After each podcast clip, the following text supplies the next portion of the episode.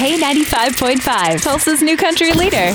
From Tulsa to Nashville, if it's happening in country music, you hear it first with Cait and Bradley's Country Now. It's brought to you by River Spirit Casino Resort. Jason Aldean making national news this morning. If you haven't heard yet, he was performing in Hartford, Connecticut on Saturday.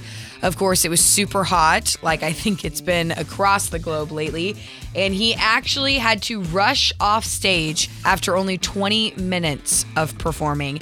Ended up not coming back. Of course, the audience was confused, but Jason has released a video clearing things up for fans. Thanks to everybody that's calling in, checking. I'm doing fine. It was hot. I was playing golf all day yesterday, and then got to the show, and just I think it was a combination of dehydration and just heat exhaustion. Anybody that was at the show knows how hot it was, and uh, just uh, get off stage and figure out what was going on. I had a couple of IVs. I had one last night when I came off stage. Had one today. Again, I apologize for cutting the show short, but uh, we'll come back, make it up to you, and uh, I'm feeling a lot, lot better. So thank you guys for checking in, and um, we'll see you tonight.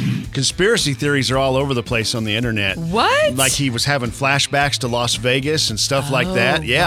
wow. So, I mean, I, I buy the hydration thing. It's hot. Absolutely. It happens. Absolutely. I mean, you got to think he's in jeans and, you know, performing and moving. I'm sure it was dehydration and, and heat exhaustion, but he is cleared uh, to go. He performed in Sarasota Springs last night, so he's back in action, and his team is trying to figure out a makeup date for Connecticut. all right. And you got to wonder how that's going to play out, too.